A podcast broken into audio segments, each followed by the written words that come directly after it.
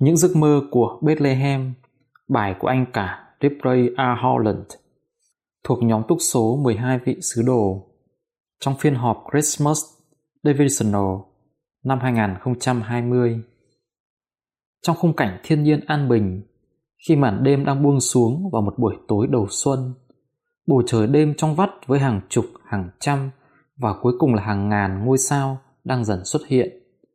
Những người chăn chiên trên cánh đồng đang tận hưởng sự khuây khỏa, khỏi ánh nắng ban ngày và sự mệt nhọc của một ngày lao động vất vả. Yếu tố duy nhất khác thường nhưng lại vô cùng tuyệt đẹp. Trong khung cảnh đồng quê này là ở bên trong một cái chuồng gia súc trên sườn đồi gần ngôi làng. Có hai bóng người đang cúi nhìn một đứa trẻ sơ sinh nằm trong máng cỏ. Mà chỉ có một vài con gia súc đang chứng kiến điều kỳ diệu mà họ nhìn thấy. Ba người này là những người không có bạn bè hoặc những người nào sẵn sàng tiếp đón họ ở thành Bethlehem đông đúc. Trước hết là một người nữ đồng trinh trẻ tuổi xinh đẹp tên là Marie. Có lẽ đang bước vào hoặc ở giữa độ tuổi niên thiếu nếu theo truyền thống thời đó. Với lòng can đảm và đức tin rõ rệt và nổi bật hơn bất cứ điều gì được ghi lại trong thánh thư. Người thứ hai là chồng của cô ấy tên là Joseph. Tuy lớn tuổi hơn người vợ trẻ của mình, nhưng chắc hẳn, theo định nghĩa là người đàn ông xứng đáng nhất trên thế gian để nuôi nấng một hài nhi tuy không phải là đứa con ruột thịt của Joseph, nhưng hài nhi ấy sau này sẽ trở thành người cha thuộc linh của Joseph.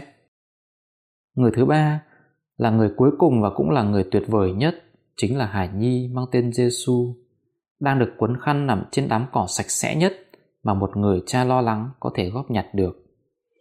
Một điều chớ trêu mà khung cảnh yên tĩnh chưa ai biết đến này đã không lột tả được là chưa từng có một đứa bé nào được sinh ra mà đã được biết đến nhiều, đã được ghi chép nhiều và đã được mong đợi nhiều đến như vậy. Thật sự, sự hiểu biết về danh tính của Ngài đã bắt đầu từ các tầng trời trước khi bất cứ ai được sinh ra. Với tư cách là con độc sinh của Đức Chúa Cha trong thế giới linh hồn, nơi mà Ngài đã được chỉ định làm đấng cứu rỗi của thế gian, được tiền sắc phong để trở thành chiên con đã bị giết từ buổi sáng thế. Sau này, trước khi được sinh ra, Ngài là Đức Giê-hô-va vĩ đại trong thời cựu ước, là đấng đã giúp Noe cứu gia đình ông trong cơn hồng thủy và giúp Joseph cứu gia đình ông trong thời kỳ đói kém. Ngài là Đức Giê-hô-va đầy quyền cai trị mà danh Ngài sẽ là đấng kỳ diệu, đấng mưu luận, thượng đế toàn năng, cha vĩnh viễn hoặc tử bình an. Ngài chính là Alpha và Omega trong kế hoạch thương xót vĩ đại mà cuối cùng sẽ giảng tin lành cho kẻ khiêu nhường. Dịt những kẻ vỡ lòng, giao cho kẻ phu tù được tự do và cho kẻ cầm tù được ra khỏi ngục. Để thực hiện điều này, Ngài đã đạp bàn ép rượu của sự cứu chuộc khi hoàn toàn đơn độc một mình, không có không có người bạn đồng hành phàm trần nào giúp Ngài và cũng không có sứ giả thiên thượng đồng hành nào có thể làm điều đó. Khi gánh lấy tất cả những tội lỗi và sự đau buồn của cuộc sống trần thế, Ngài sẽ mang đến ân tứ cứu rỗi kỳ diệu cho toàn thể gia đình, nhân loại từ thời Adam cho đến ngày tận thế. Khi đã chọn cuộc hành trình của Ngài, Ngài sẽ là đấng chăn chiên và giám mục của linh hồn chúng ta, là thầy tư tế thượng phẩm vĩ đại mà chúng ta tin theo và là nguồn gốc của mọi điều ngay chính. Tất cả các trách nhiệm và nhu cầu hữu diệt này phải được đáp ứng nhưng không phải trong đêm nay, không phải trong đêm nay. Nơi đây, Ngài chỉ là một đứa bé trong vòng tay một người mẹ yêu thương được chăm sóc bởi một người cha hiền từ và mạnh mẽ. Không lâu sau, những người chăn chiên đã đến đại diện cho những hoạt động thấp kém nhất và những người lao động nghèo nhất trên thế gian. Sau đó, các vị vua đã đến, các thầy bác sĩ ở Đông Phương đại diện cho những thành tựu cao trọng nhất về mặt thế tục và những người lao động giàu có nhất. Trên tất cả, sự thực là từ phía trên tất cả, các thiên sứ hiện đến để ngợi ca, sáng danh Chúa trên các tầng trời rất cao. Một đám đông vô số các thiên sứ ngợi khen Hải Nhi bé bỏng mà cuối cùng đã đến thế gian. Thật vậy, các thiên sứ đã giao truyền về sự giáng sinh của đấng cứu rỗi trong nhiều thế kỷ. Trước đó không lâu, một thiên sứ đã hiện đến cùng Marie để báo tin tuyệt vời về điều mà cô ấy được chọn để làm và người mà cô ấy được chọn để trở thành. Một thiên sứ đã hiện đến cùng Joseph nhằm ban cho anh ấy sự can đảm để kết hôn với người phụ nữ trẻ tuổi này mà đã có con một cách bí ẩn. Một lệnh truyền mà anh ấy đã trung thành tuân theo ngay lập tức. Sau sự Giáng sinh, một thiên sứ đã bảo cặp vợ chồng trẻ này phải chạy trốn khỏi việc Herod tàn sát trẻ em vô tội.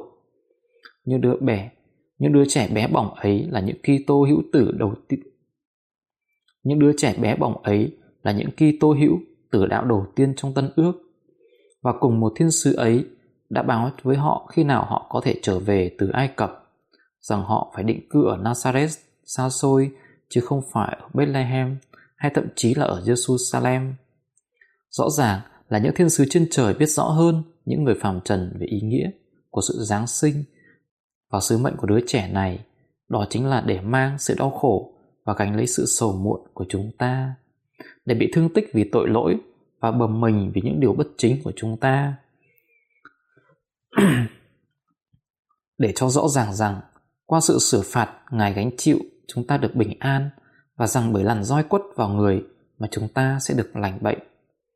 Đối với cá nhân tôi, điều quan trọng là tất cả những điều này xảy đến vào ban đêm là thời gian để thư giãn cơ thể và nghỉ ngơi khỏi những mệt nhọc là lúc để cầu nguyện chờ mong sự mặc khải và là lúc chúng ta hầu như gần gũi nhất với những đấng thiêng liêng và mỗi năm một lần và mỗi năm một lần ban đêm là lúc trẻ em hầu như không thể chợp mắt do niềm vui sướng đang trào dâng trong lòng khi chúng do niềm vui sướng đang trào dâng trong lòng chúng khi biết rằng ngày mai sẽ là ngày Giáng sinh.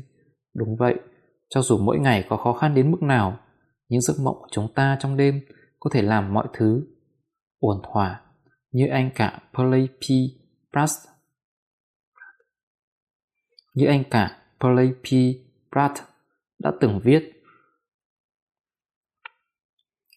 Thượng đế đã mặc khải nhiều điều quan trọng qua những giấc mơ là khi trí óc được thư giãn và hết thảy nhân loại nằm im lìm trong giấc ngủ và các bộ phận thuộc linh, chuyện trò cùng thượng đế, với các thiên sứ và với linh hồn của những người ngay chính đã trở nên hoàn hảo và thực sự như vậy trong đêm kỳ diệu này bao xưa hy vọng kinh hãi đôi lường bao xưa hy vọng kinh hãi đôi đường đã được giải tỏa trong những giấc mơ của Bethlehem.